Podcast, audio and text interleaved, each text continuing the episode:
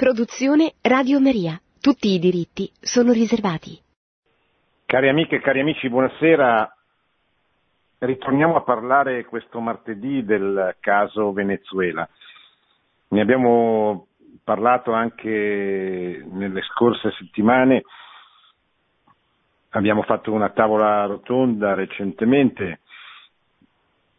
Abbiamo intervistato una giornalista italo-venezuelana che accreditata presso la Santa Sede per una televisione messicana, ma venezuelana molto esperta problema, dei problemi di questa cara nazione latinoamericana che è al centro di una situazione drammatica che rischia di sfociare in un grande bagno di sangue.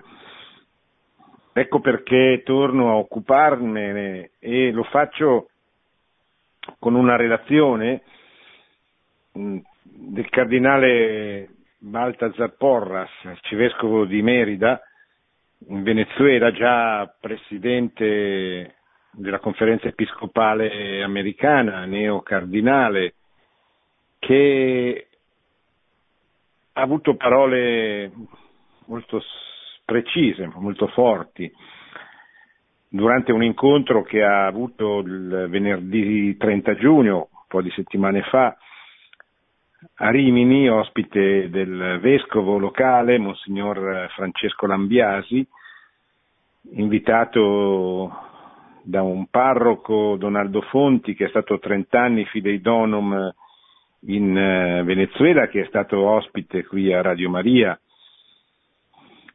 Uso le parole del cardinale anche per ricordare che stiamo facendo una trasmissione nell'ambito del programma La voce del Magistero.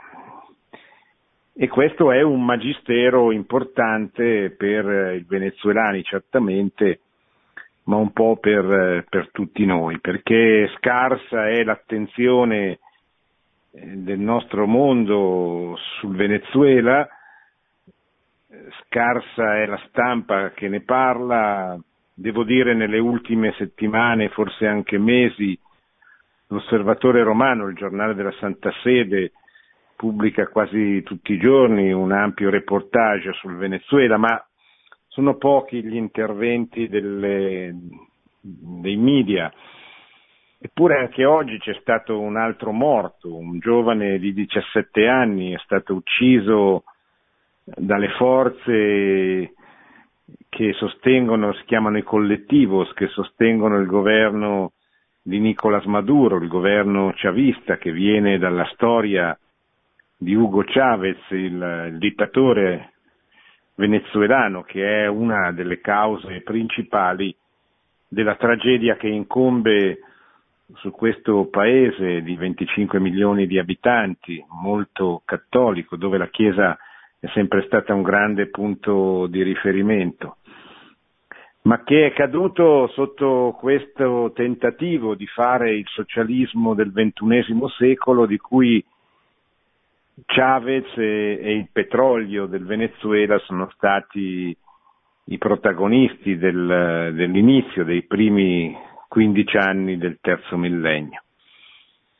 Chavez entra in scena, come abbiamo già detto, nel 1999, poi viene arrestato, sta in galera, ma poi viene eletto presidente, viene rieletto e incontra il favore della gente perché grazie alla enorme disponibilità di denaro che il Venezuela aveva per il petrolio che è stato sempre la sua ricchezza e che quando il prezzo del petrolio era molto alto gli ha permesso di introitare molti danari, questo ha permesso che il socialismo di Chavez o il chavismo, insomma come lo vogliamo chiamare, conquistasse soprattutto gli strati popolari che videro arrivare benefit che non erano mai arrivati, vide arrivare le medicine, i medici, poi si scoprì che erano cubani, però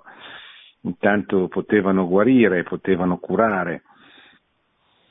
E il popolo rimase colpito favorevolmente da questi, da questi gesti, che poi però fecero emergere la vera natura ideologica di questo, di questo regime. Oggi, come sapete, la, la, la, situazione è drammatica, ci sono stati ultimamente anche dei, degli avvenimenti molto gravi. Il 5 giugno è stata invasa la sede del Parlamento da militanti ciavisti che hanno aggredito, picchiato, maltrattato parlamentari e commessi del Parlamento.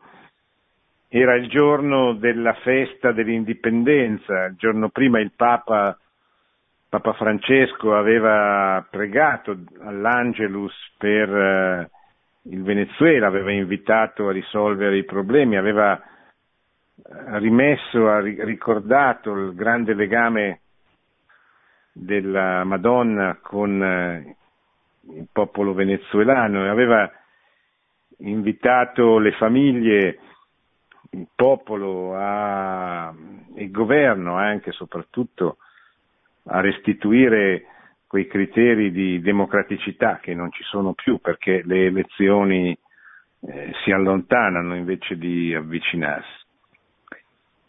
Il Presidente del Parlamento Giulio Borghese è stato eh, aggredito anche lui dopo aver letto il manoscritto originale della dichiarazione di indipendenza, che è una, un evento storico che tutti gli anni tradizionalmente il Parlamento del Venezuela fa, ripetendo questo gesto che nel 1811 portò all'indipendenza del paese. Siamo dentro un grande conflitto che ricorda un po' quello che accadde in Polonia nel 1979, quando vi ricordate chi c'era, che venne compiuto il grande pellegrinaggio nella sua patria, il primo del Papa polacco di San Giovanni Paolo II. Fu un pellegrinaggio trionfale, il Papa venne accolto da milioni, da tutti, da tutti i polacchi sostanzialmente. Il mondo capì che il regime comunista non aveva più dalla sua parte, semmai l'aveva avuto il popolo, ma neppure la classe operaia, come si dimostrerà l'anno successivo con la nascita del sindacato operaio di Solidarnosc, che sarà lo strumento principale attraverso cui verrà, eh, verrà a cadere, verrà fatto cadere il regime comunista eh, polacco. E oggi in Venezuela succede qualcosa di simile, cioè il popolo scende in piazza, chiede le elezioni, il governo non le concede perché il governo è isolato. Ormai sono rimasti a proteggere il governo, l'esercito e queste bande di delinquenti più o meno politici, collettivos, che vanno in giro in moto due a due spesso quei pochi servizi televisivi dedicati al Venezuela ce li mostrano, e vanno in giro a picchiare, a uccidere, sono 20, 93 ormai morti in questa guerra non dichiarata che è in corso in Venezuela.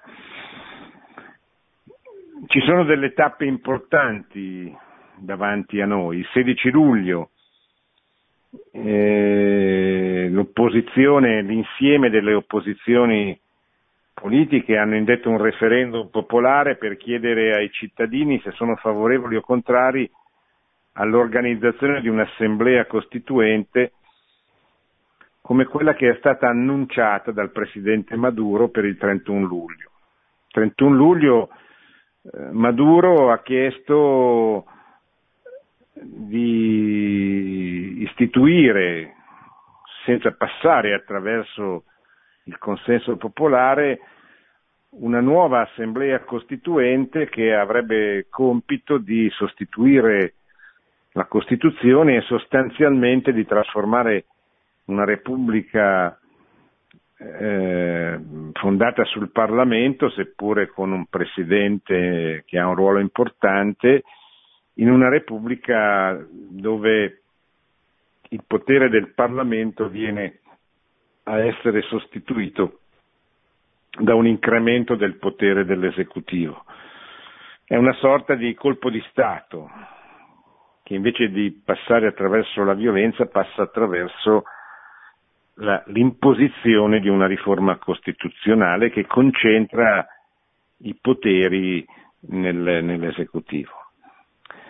È una cosa che ha suscitato la reazione fra gli altri eh, di Monsignore Diego Rafael Padron Sanchez, che è il presidente attuale della conferenza episcopale venezuelana, che ha, ha dichiarato demenziale questo gesto,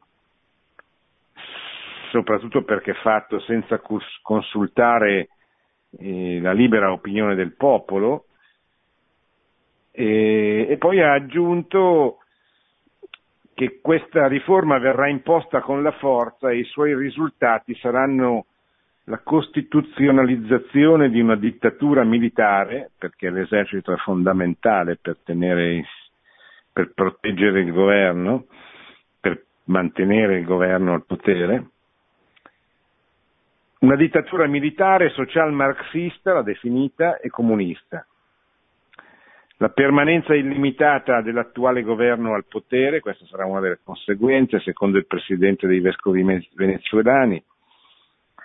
Verranno annullati i poteri pubblici costituiti, specialmente quello del Parlamento, che si chiama Assemblea nazionale, il quale rappresenta la sovranità del popolo, la sovranità popolare. Ci sarà un aumento della persecuzione e dell'esilio degli oppositori al sistema politico dominante che appunto saranno costretti ad andare in esilio. E dice anche che ci sarà l'ampliamento delle possibilità di esercitare la corruzione per governanti e subordinati. Il paese è in mano a, cioè è in preda non solo a una grandissima violenza, non, non solo politica, ma soprattutto a, a,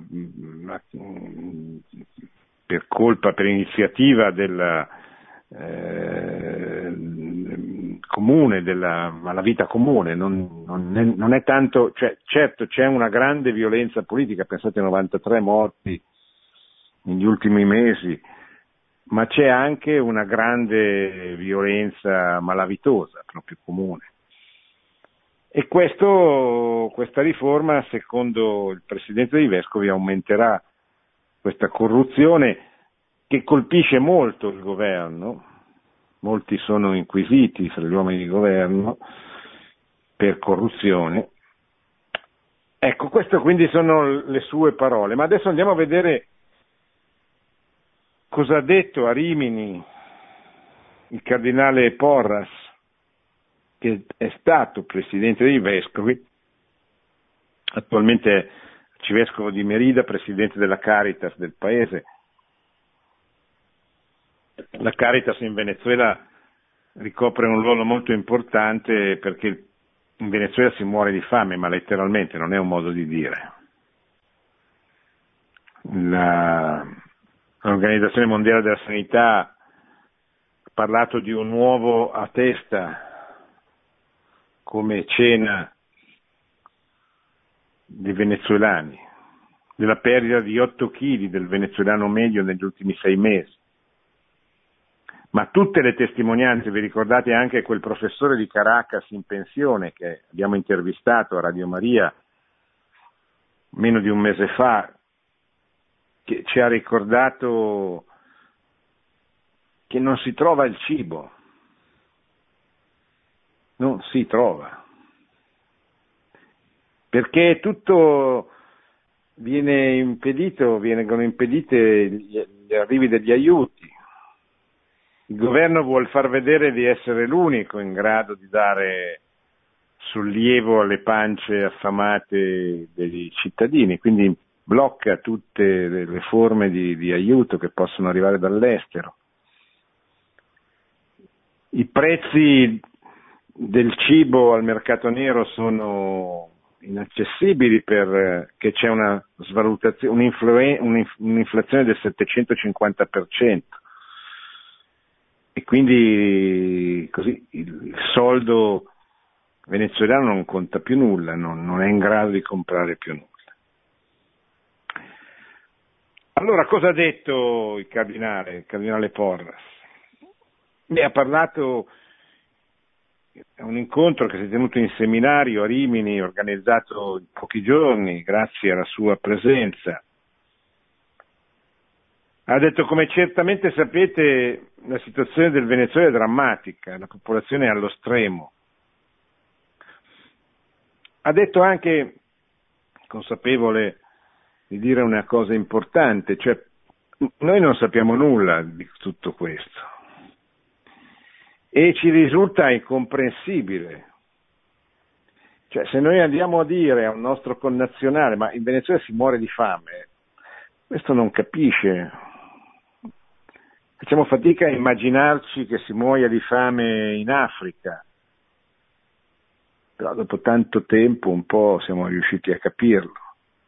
Ma che si muoia di fame in Venezuela è impossibile. Noi viviamo ancora nel mito di Chavez. Chavez è stato un grosso mito per le sinistre europee. È stato messo accanto a Fidel Castro, a Che Guevara, ai grandi miti della rivoluzione del comunismo romantico, affascinante del 68, vi ricordate quando veniva portato nelle sfilate, nelle manifestazioni, il libretto rosso di Mao, quello che aveva fatto la rivoluzione culturale, le guardie rosse al servizio del presidente Mao. Era un tentativo di sostituire al comunismo burocratico dell'Unione Sovietica che non convinceva più nessuno un comunismo romantico, latinoamericano, affascinante, improntato soprattutto sulla figura mitica di Che Guevara, di Ernesto Che Guevara e sul, eh, così, sulla grande sfida rappresentata dall'isola cubana, eh, la unica eccezione socialista, comunista rispetto all'America del nord capitalista e al, ai paesi latinoamericani dominati dai militari, eccetera. È un tentativo che, che, che, è andato avanti per parecchi anni e Chavez è un eh, figlio di questa strategia. Il suo mito viene riproposto dopo la caduta del muro di Berlino, dopo il fallimento del socialismo a livello internazionale. Oggi dirsi comunisti e socialisti non è più di moda per, per nessuno, ma Chavez riuscì a rilanciare questo, questa prospettiva, questo mito.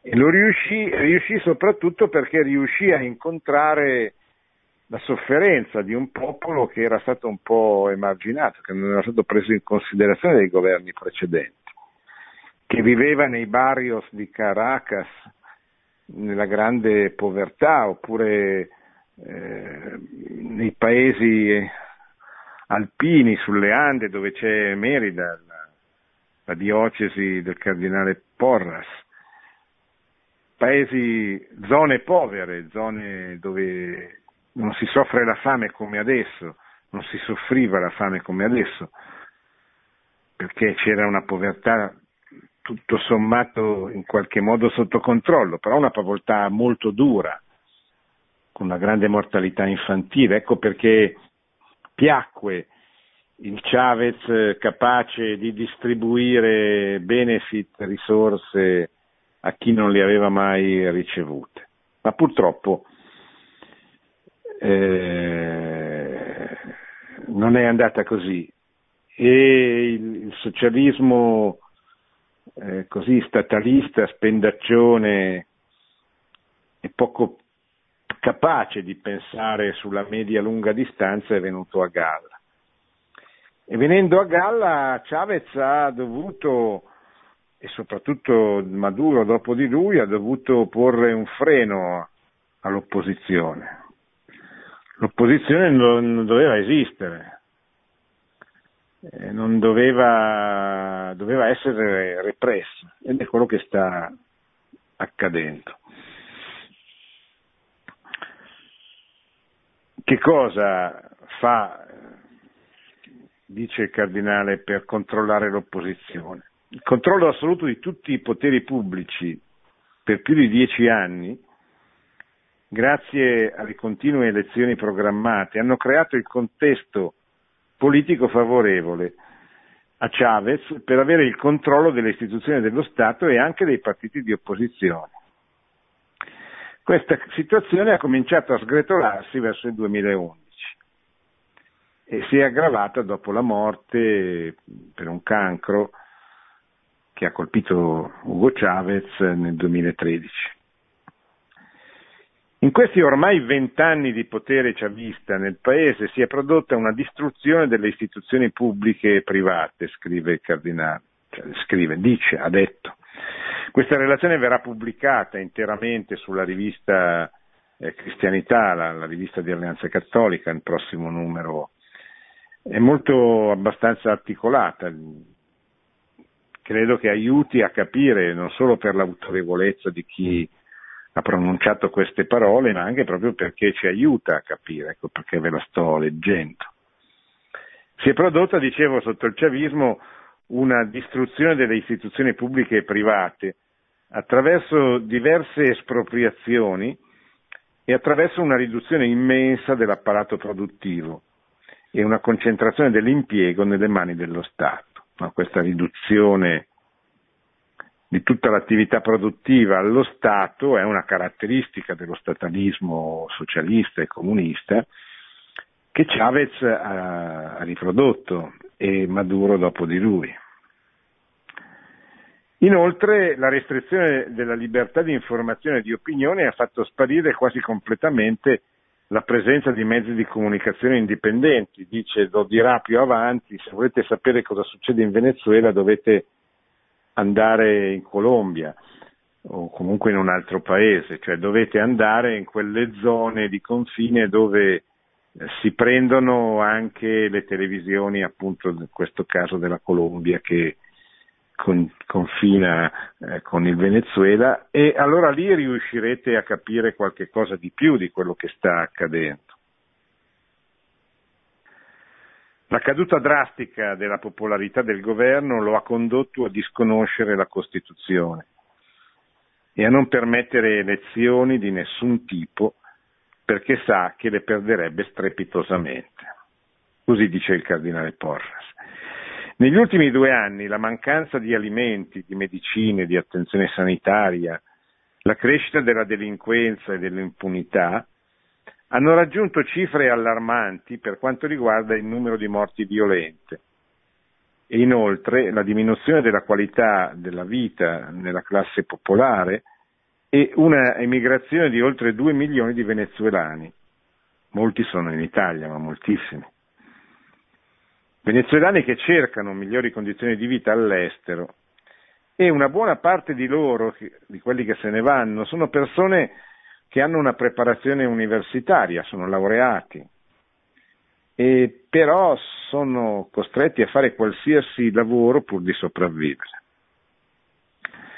Stiamo andando verso una dittatura, scrive il cardinale, con le variabili proprie del secolo XXI, una dittatura che vedrà l'approvazione dell'Assemblea nazionale costituente, quella indetta da, dal presidente Maduro per il 31 luglio, convocata, dice il cardinale, con delle condizioni che garantiscono il trionfo del governo. Quest'ultimo permetterebbe di ridurre di molto la dissidenza, trasformandola in delitto e criminalizzandola. Scusate, ho sbagliato. Questo, questo evento, cioè questo fatto, questa istituzione, di, il passaggio di questa riforma costituzionale permetterebbe di ridurre di molto l'importanza, la forza della, dell'opposizione. E, e verrebbe trasformata l'opposizione, verrebbe criminalizzata, cioè verrebbe, grazie a questa riforma, ritenuta come eh, una realtà che cerca di minare l'equilibrio del paese.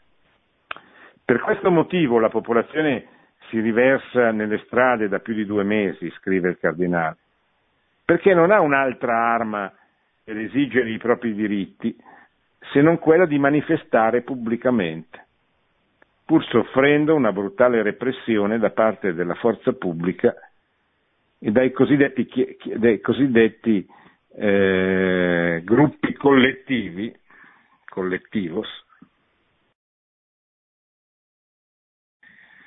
che sono una vera sorta, una sorta di paramilitari armati dal governo che operano quando ricevono ordini dall'autorità, sono realtà paramilitari che però operano soltanto e contro quelli che vengono indicati loro dall'autorità politica, cioè dal governo.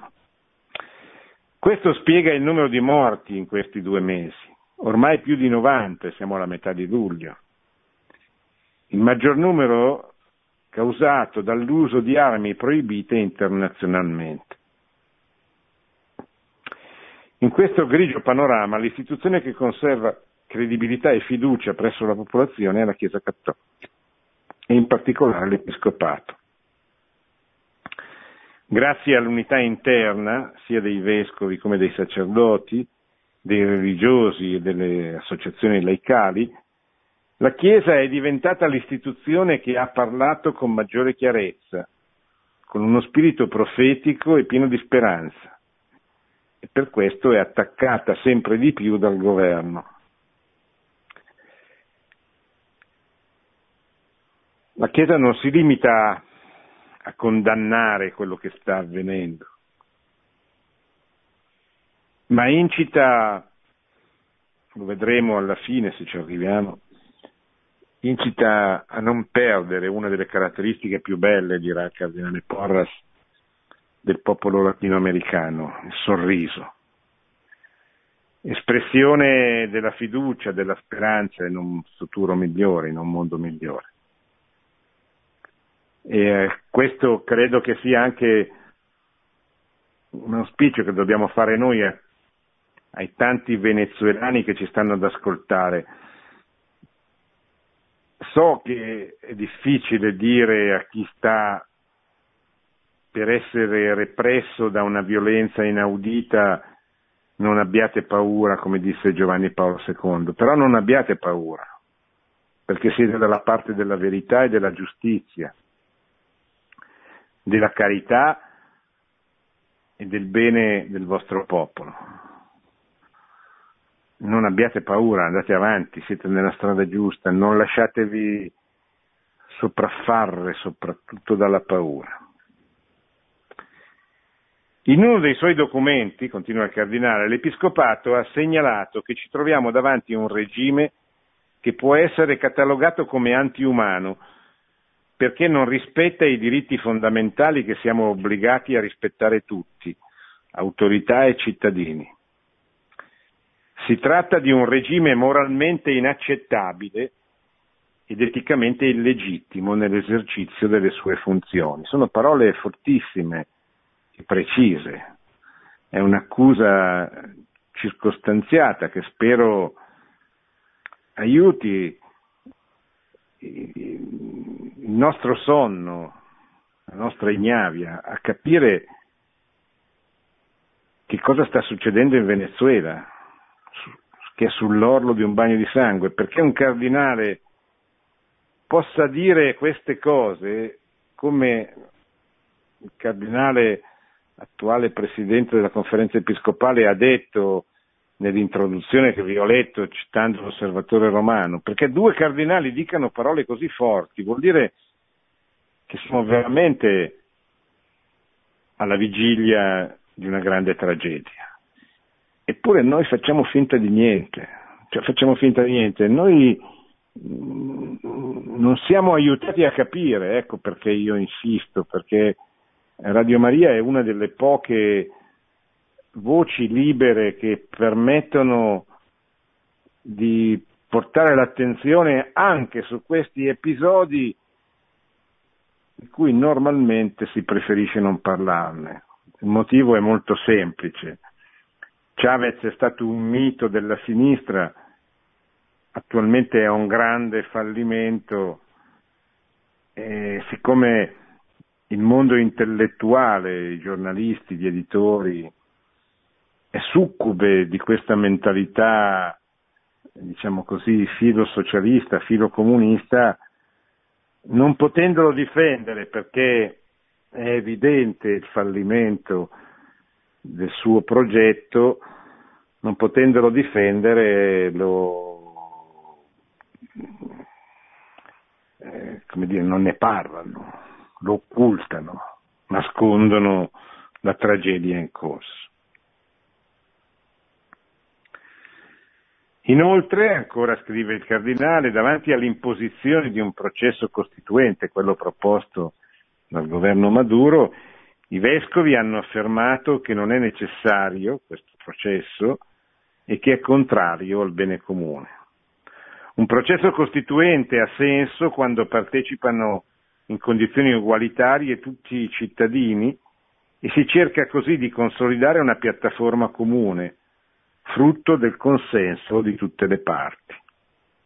Siamo davanti invece a un processo che genererà maggiori conflitti in quanto rappresenta l'opinione di una minoranza che si vuole imporre su tutti. Vendere la rivoluzione del secolo XXI come il meglio non ha fondamento nell'esercizio del potere, che durante questi anni ha prodotto più impoverimento ed esclusione e ha lasciato la popolazione senza un referente istituzionale che difenda i suoi diritti. Continuando, a, continuazione segnalo, dice il cardinale, scrive il cardinale, alcuni elementi più rilevanti presi da uno studioso della religione, un, professore di teologia, nella linea di Papa Francesco, il dottor Raffaele Luciani. Nel contesto del discernimento possiamo affermare che stiamo affrontando una dittatura come cittadini e come cristiani. Queste sono le sue parole, le parole di questo, di questo teologo, di questo dottor Raffaele Luciani. Una dittatura che si è installata con le decisioni assunte dal Tribunale Supremo di Giustizia che suppongono un chiaro colpo di Stato e lo smascheramento definitivo del governo come una dittatura. Da allora sono passati uno, due, tre, quattro mesi, si è generata una spirale di violenza e di scoraggiamento che rende difficile la ricostruzione del tessuto sociale e politico del Paese, se non si prende in considerazione una soluzione negoziata tra i diversi fattori politici. Se non comprendiamo, continua il cardinale, che c'è un problema morale che coinvolge tutte le persone e tutte le strutture che vivono nella società venezuelana, qualsiasi soluzione sarà congiunturale e provvisoria, giacché il risanamento istituzionale e la riconciliazione socioculturale non si produrranno. In sintonia con la richiesta fatta da Papa Francesco, la Chiesa venezuelana nel suo insieme ha insistito affinché la soluzione della crisi attuale del Paese preveda necessariamente le seguenti condizioni. Elezioni, liberazione dei prigionieri politici, ne hanno liberato uno, finalmente, poche ore fa, riconoscimento dell'Assemblea nazionale, cioè del Parlamento, che è stato esautorato a vantaggio del potere esecutivo, apertura all'aiuto umanitario internazionale. Sono le stesse condizioni che il cardinale Parolin, segretario di Stato, poneva le parti in causa in una lettera resa pubblica dopo tante settimane del primo dicembre del 2016. Eh, il cardinale scriveva a nome del Papa e diceva la condizione perché ci si possa sedere a un tavolo sono queste. Elezioni libere, subito, eh, liberazione dei prigionieri politici, restituzione dei pieni poteri al potere legislativo, cioè al Parlamento, all'Assemblea nazionale, e permettere agli aiuti internazionali di entrare dentro il paese e di eh, aiutare i venezuelani. Tutte cose a cui il governo sostanzialmente ha risposto di no. Allora ancora oggi la Chiesa ribadisce la sua posizione, la convocazione di un'Assemblea nazionale costituente è una follia, dice Cardinale, invece di aiutare a risolvere i problemi presenta il rischio di complicarli ulteriormente e fa sì che il futuro democratico del Paese sia in pericolo. Conclude il Cardinale, anzi non conclude, ci sono ancora parecchi punti, ma verso la fine introduce il, il concetto di peccato strutturale, è, un'idea molto importante che riprende quanto scrisse in, nell'esortazione apostolica Reconciliarsi e Penitenzie San Giovanni Paolo II nel 1984. Ci sono dei peccati che diventano peccati strutturali. Quando parliamo di peccato strutturale, come dice il cardinale, ci può venire alla mente la serie di atrocità commesse dai diversi regimi nei passati, nei passati decenni della vita politica latinoamericana. Però il peccato si trova anche negli ambienti che stanno accettando come realtà normali e sopportabili il fatto di vivere in condizioni inumane che negano alla persona ogni possibilità di crescita, cioè la possibilità di costruire un futuro con libertà e benessere socio-economico per tutta la popolazione. Cioè è un peccato strutturale, dice, il fatto che noi ci abituiamo ad accettare una situazione del genere. Ecco perché il mio invito a pregare, a far conoscere, perché è inaudito che un popolo che professa la nostra stessa fede andrebbe aiutato comunque, ma a maggior ragione, se chi soffre è tuo cugino, eh, devi aiutare tutti, ma se chi soffre è tuo cugino devi aiutarlo ancora di più.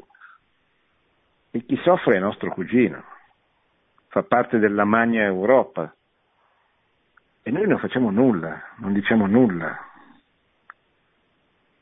Ecco perché è importante andare dai parroci, dai giornali diocesani, ovunque, nelle, nelle radio, e dire, signori, ma cosa stiamo facendo per il Venezuela? Una messa, un rosario, è stata straordinaria, è straordinaria la grande mobilitazione per il piccolo Charlie, prigioniero in un ospedale inglese. Una mobilitazione che ha mostrato soprattutto in Italia che esiste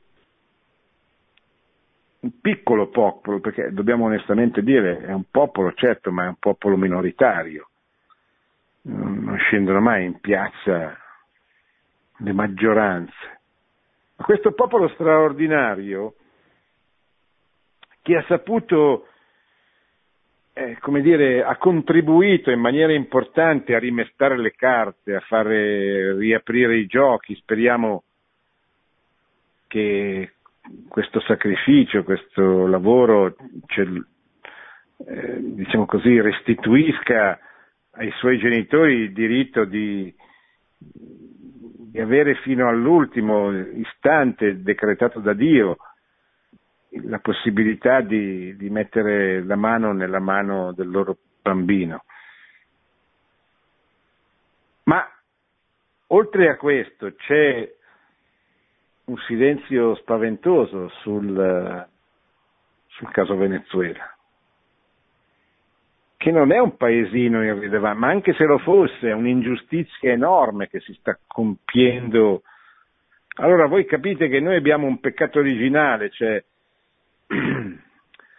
dire che in Venezuela si muore e si muore di fame significa accusare Ugo Chavez, che è stato il mito, e però se siamo onesti, se vogliamo il bene della gente, noi dobbiamo infischiarcene di queste cose. E lo dico soprattutto a chi professa idee di sinistra o populiste o popolari, se amate veramente la povera gente, come dite, e questa è povera gente, è gente che non mangia, è gente che muore, è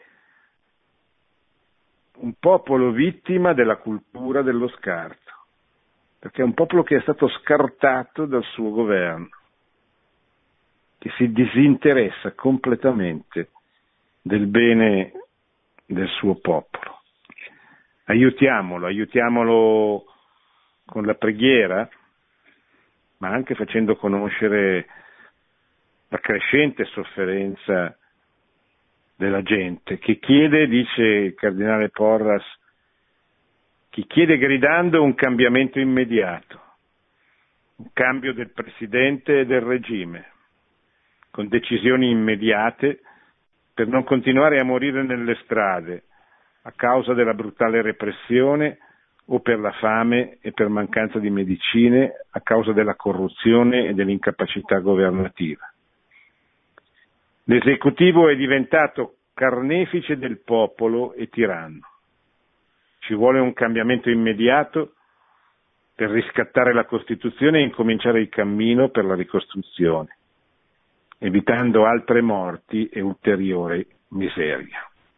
Mi fermo per rispondere alle vostre domande.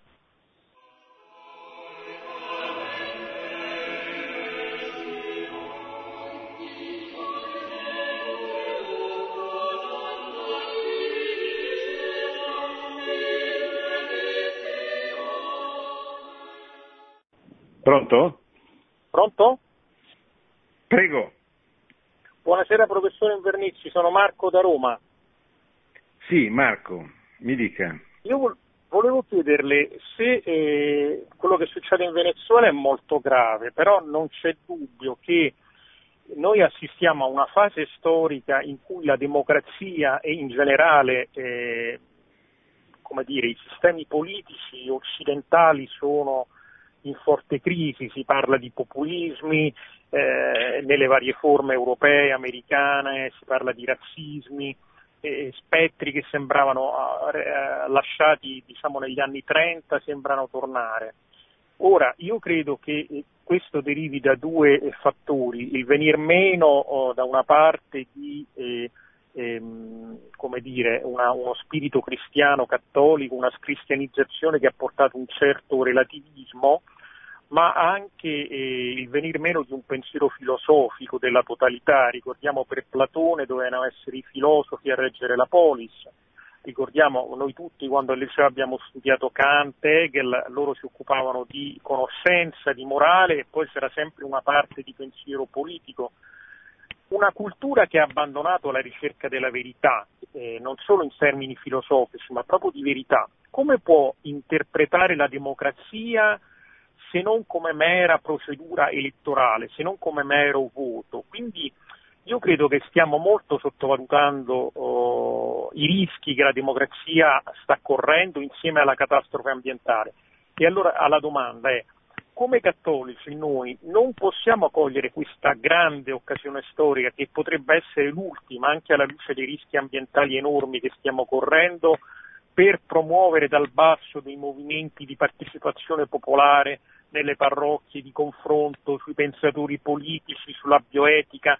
Insomma, non sarebbe possibile ridare una voce alla politica prima ancora che in ambito cattolico e cristiano, proprio in termini di discussione pubblica, razionale, se vuole anche illuminista, perché ovunque la politica, lo vediamo, è assolutamente in crisi, non è riuscita a governare il mercato e il mercato che ha dominato per lunghi anni la politica esso stesso sta andando in crisi, eh, appresso a scandali, eccetera. Volevo chiederle appunto se come cattolici non dovremmo ridare forza a un pensiero anche filosofico oltre che teologico e a una riflessione sulla politica. Grazie.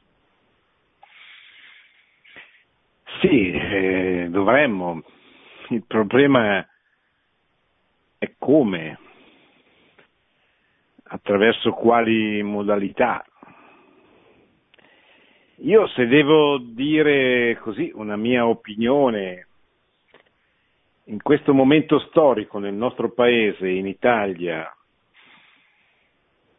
l'unico movimento politico, non partitico, ma politico, che parte dai principi fondamentali del bene comune, che sono la condizione per fare un discorso politico, è il comitato difendiamo i nostri figli, cioè è quella realtà che ha eh, fatto i due Family Day del giugno 2015 e del gennaio 2016 che hanno portato sulle piazze a Roma qualche milione di persone per lanciare un messaggio anche politico, nel senso nobile della parola, cioè che non si può, come scriveva Giovanni Paolo II nell'Evangelium Vitae, non si può costruire una società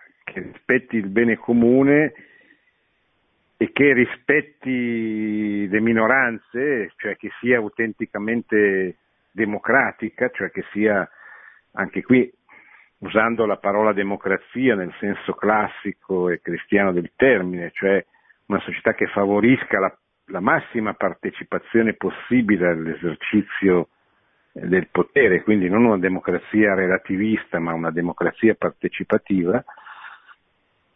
Ecco, questo, questo comitato, questo movimento è l'unico che negli ultimi anni ha portato questa novità, dicendo se volete costruire il bene comune, cioè se volete fare una politica a protezione e a vantaggio degli uomini, eh, dovete partire dai fondamentali, cioè dalla centralità della vita, dal fondamento della famiglia che è la cellula base, che di famiglia ce n'è una sola, perché come dice Giovanni Paolo II sempre nel Vangelium Vitae, se non impariamo a dire la verità, cioè a fondare la politica sui principi della verità, eh, non costruiremo mai nulla, perché una democrazia senza valori si sgretola, non sta in piedi, non sta insieme. Ecco, ecco questo mi sembra di poter dire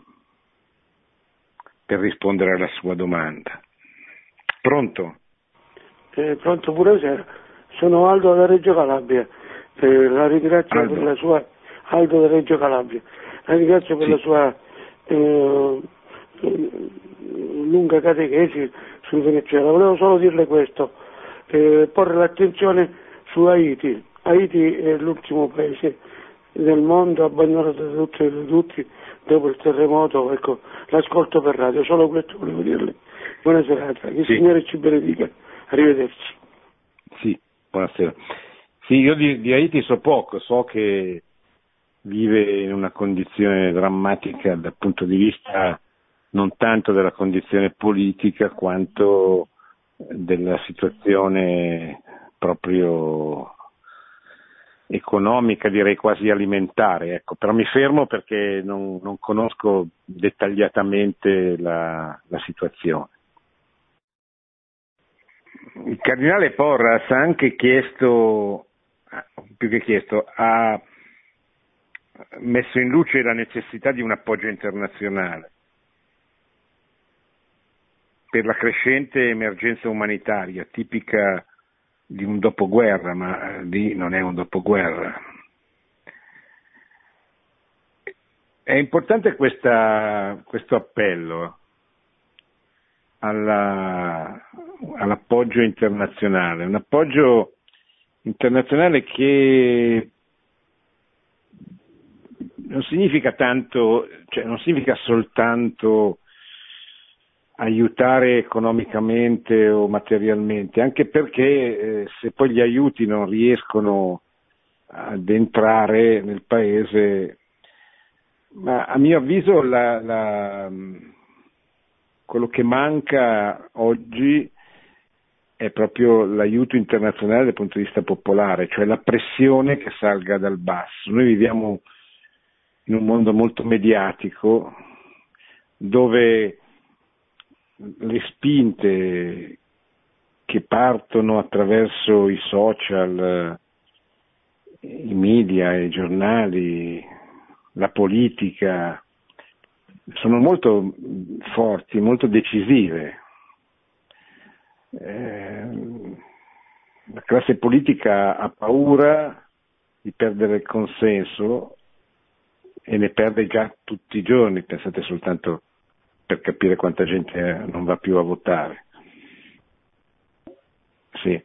Quindi eh, adesso prima di lasciare una nuova telefonata è molto importante che si organizzino incontri, si può fare delle conferenze, si possono fare delle conferenze nelle parrocchie per parlare del Venezuela. Si possono far venire dei testimoni, sacerdoti venezuelani che vivono in Italia.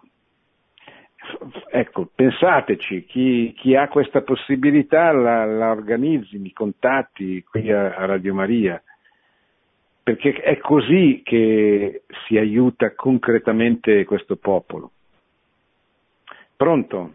Pronto, buonasera professore. Buonasera, buonasera. Io son, sono una zia che ha dieci nipoti, sei nipoti e poi pronipoti là, che stanno patendo Brava. la fame.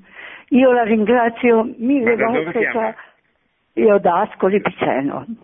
Ascoli Piceno. Sono Ada, va bene, senta che le dico. Allora, mi telefona mio nipote, ma ogni tanto perché non lo fanno nemmeno telefonare. Lui eh, ha chiuso le scuole e sta facendo studi a dottore, gli piaceva tanto, dice ho dovuto lasciare. E due mesi. Ma da dove? Da Caracas? Da- eh, non è proprio Caracas, Eh. è, mm, aspetti, oddio, sto momento non mi viene a vedere perché sono tanto agitata. Vabbè, insomma, dal Venezuela, insomma. Eh. Dal Venezuela, sì. Mm. E non stanno tutti insieme questi nipoti, chi è spostato in un posto, chi va più lontano, e questi che mi chiamano mia nipote e il marito e fa pure, e insegna pure religione, ha detto che ha messo le mani pure sulla religione adesso. E infatti lei Mm. l'ha detto, lei l'ha detto. Che, e poi questo nipote dice qui zia si muore di fame, io ho cercato di mandargli qualcosa, però non fanno né arrivare, non si può, non può telefonare, ha tolto pure il telefono. Mm. Allora ho cercato di mandare via mm, per una via insomma un po', c'è il fratello de- del mio nipote, eh, cioè quello che Mm. ha sposato mia nipote, Sì, sì, sì, c'è un fratello alle- ai confini. Allora con lui può portare qualcosa, ma non sempre, perché se, se se ne accorgono, insomma io ho cercato di aiutarli in qualche modo. Mi ha detto a Certo. Natale e a Pasqua sì abbiamo fatto. Natale e Pasqua un po' meglio, perché la roba non si trova. Un giorno mi ha detto, mia, mia mamma è uscita con il sole, si è fatta dare un'ora alla scuola, è uscita, non ha trovato niente, Dice, ha camminato sulla strada con un- un'ora e mezza di sole, è tornata a casa distrutta e non ha trovato niente. Se trovano qualcosa lo pagano tre volte, quattro volte tanto. Certo, certo. Ecco signora, mi raccomando, faccia conoscere questa situazione, perché purtroppo noi italiani non la conosciamo, noi non abbiamo la più pallida idea di che cosa sta succedendo in Venezuela. Pronto? Pronto? Pronto, prego. Pronto? Eh, senta, io la- te- te- ta- ho fatto il vostro numero. Io chi- chiamo dalla provincia di Gorizia, Giovanni. Sì, sì. Sì, allora no, io, io ho fatto il vostro numero e ho sentito il collegamento della signora di Ascoli, di Ascoli che parlava adesso con lei, no? Sì. Eh, eh, Allora io volevo fare no, un, un discorso nel modo di capire come mai no, un parallelismo del comportamento delle- delle- di quelli che degli stati centroamericani, là nordamericani, no? De- de- quella, con quella volta con Allende in Cile, Sì, si ricorda negli anni 70? sì. Allende in Cile. Cosa è successo quella volta? Che appena Allende ha fa- cominciato a fare qualcosa, essendo di sinistra, gli americani l'hanno bloccato subito. Invece qua cosa è Eh, però successo? c'è, qua? c'è- c'è una differenza eh, fondamentale che Eh, in Cile c'è stato un colpo di Stato promosso dall'esercito, al, in, in, modo particolare che era guidato dal generale Pinochet che poi divenne il presidente del Cile.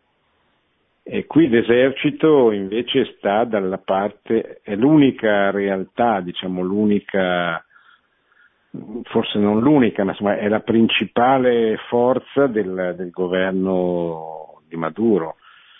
Cioè il motivo per cui il governo non è ancora caduto, avendo tutta la popolazione contro, dipende proprio dal fatto che ha l'esercito che lo protegge e lo difende e quindi difficilmente il popolo non ha armi, eh, scende in piazza a mani nude, eh, sono in tanti, ma cosa possono fare di fronte a un esercito anche bene armato, molto ben nutrito, cioè come dire, eh, che è veramente una, una, casta privilegiata della nazione. Ecco, questo è il vero problema e la, questa è la differenza con, con quell'epoca degli anni 70. Pronto? Pronto? Sì, prego. Posso parlare? Prego, prego. Dunque, io dicevo... Da dove chiama? In questo nostro paese, in Italia e in Europa...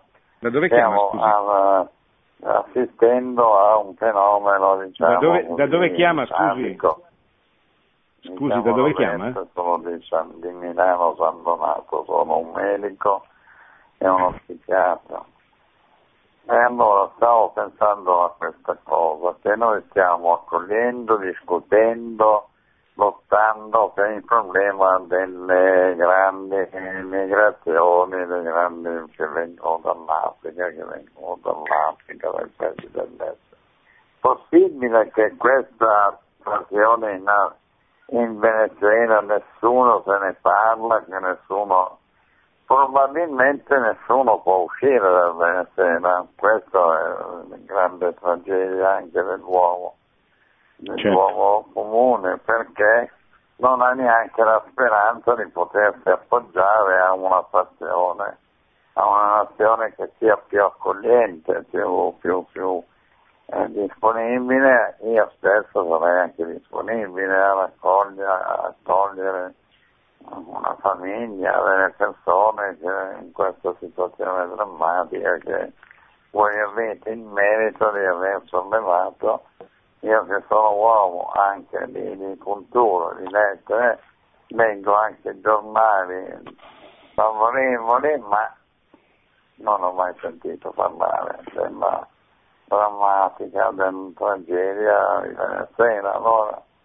volevo una risposta se questa, eh, questi venezuelani possono legalmente o illegalmente, come succede in questi altri paesi poter uscire dalla loro nazione, dal loro interno. No, il problema è che se escono poi non rientrano, quindi è molto è una situazione molto difficile, ecco, perché se entrano se rientrano quelli che sono usciti poi non riescono più, ma se escono quelli che sono dentro poi non rientrano non rientrano più. Eh, è una situazione mo- molto difficile. Poi sa, escono dove vanno, perdono tutto. Eh, mi dicono anche alcuni venezuelani che sono qui che hanno smesso di fare arrivare le pensioni, quindi insomma una situazione veramente drammatica, tragica. Ecco, questo, eh, noi dobbiamo fare di tutto per farla conoscere perché siamo veramente di fronte a un'emergenza umanitaria di dimensioni gravi. Ecco. Pronto? Dottor Invernizzi? Prego signora. Pronto? Da dove chiama? Buonasera, io telefono da Milano. Sì, mi dica signora. Eh, volevo dirle questo, eh, io negli anni 50 miei, due miei cugini che abitavano, adesso sono morte tutti e due, io ho 83 anni, quindi loro erano più vecchi di Complimenti. me. Mm. Eh, sono andati a Caracas tutti e due, prima un fratello, poi l'altro, e hanno veramente hanno poi trovato una posizione in Italia, si sono, si sono arricchiti andando là. Facendo, adesso uno era pittore, l'altro adesso non mi ricordo più, insomma hanno fatto dei lavori importanti e sono tornati in Italia con i soldi, diciamo. Io dico cosa è cambiato sì. da allora adesso essere, andavano, andavano, a Caracas per fare i soldi e adesso sono lì che muoiono di fame. Ma che cosa è certo. cambiato da allora adesso? E quello che ha un po' spiegato il cardinale nella sua relazione e anche gli ospiti che sono venuti a Radio Maria negli anni precedenti, nelle, nelle scorse settimane. Eh, cioè il, eh, il Venezuela è sempre stato un paese eh, relativamente tranquillo da un punto di vista politico dell'America Latina e che ha goduto del, di un grande benefit la, per la presenza del, del, petrolio. Venezuela è ricco di questa materia prima è, ed è uno dei più grandi produttori al mondo del, del petrolio. Eh, credo, da quello che io so, ecco, non, non sono un tuttologo, però eh, credo che, eh, diciamo così, il Venezuela avesse, come tutti i paesi latinoamericani, forse escluso il Cile, il grande problema della mancanza di una classe media che eh, come si sa, è il grande problema so- sociale del, dell'America Latina, cioè il fatto che ci sono pochi estremamente ricchi e molti estremamente poveri. E voi sappiamo che le classi medie sono la garanzia della stabilità delle nazioni, proprio perché sono quelle che danno equilibrio, danno, danno stabilitas a una nazione. Eh, il Venezuela ha conosciuto, quindi aveva questo problema, credo, come tutti i paesi latinoamericani. Poi ha conosciuto durante il periodo di Chavez, cioè il 99 e tutti i primi dieci anni del 2000, un grande periodo favorevole perché il prezzo del petrolio era salito molto e quindi aumentarono tantissimo gli, le vendite e gli introiti economici che permisero a Chavez di dire, fare grande con eh, i soldi eh, dello Stato. Questo gli ha dato molto consenso, ma quando questa situazione è finita, perché il prezzo del barile è ritornato ad essere basso, nel frattempo eh, erano state, eh, eh, avevano chiuso cioè non è stata coltivata, diciamo così, l'iniziativa privata, le produzioni private, era tutto fondato sulla grande ricchezza dello Stato che proveniva dal petrolio e con questa ricchezza il Venezuela comprava tutto, quindi tutta era un problema di importazione. Quando questa ricchezza ha cominciato a finire, aggiungendo la morte di Chavez, e quindi la sostituzione di Chavez con una persona che non ha il suo carisma come Nicolas Maduro e la società è implosa, non avendo riserve è implosa in maniera molto grave e molto pesante. Per di più, dentro questa crisi profonda dal punto di vista economico-sociale si è inserita eh, la contrapposizione fra l'opposizione, il popolo sostanzialmente e il regime che si è schierato contro il popolo, dando vita sostanzialmente a un conflitto civile molto grave e molto profondo. Ecco. Benissimo. Allora chiudo. Ringrazio gli amici che sono intervenuti, i nostri ascoltatori, abbiamo parlato del Venezuela, vi vi raccomando di pregare, di pregare soprattutto il 16 di luglio che è una data importante perché l'opposizione ha indetto questo referendum popolare che se andasse bene dimostrerebbe al mondo, mondo come il popolo è contrario al governo, al regime che lo opprime. Ma non solo pregare, anche fare conoscere. Ci sono sacerdoti, giornalisti che sono disposti a venire a dare delle testimonianze della situazione venezuelana. Se mi scrivete con un'email qui a Radio Maria, io poi avrò cura di mettervi in contatto con loro per poter organizzare degli incontri, delle testimonianze, delle conferenze. Grazie in regia all'amico che mi ha guidato, eh, buona settimana e buon rosario che sta per cominciare. Produzione Radio Maria. Tutti i diritti sono riservati.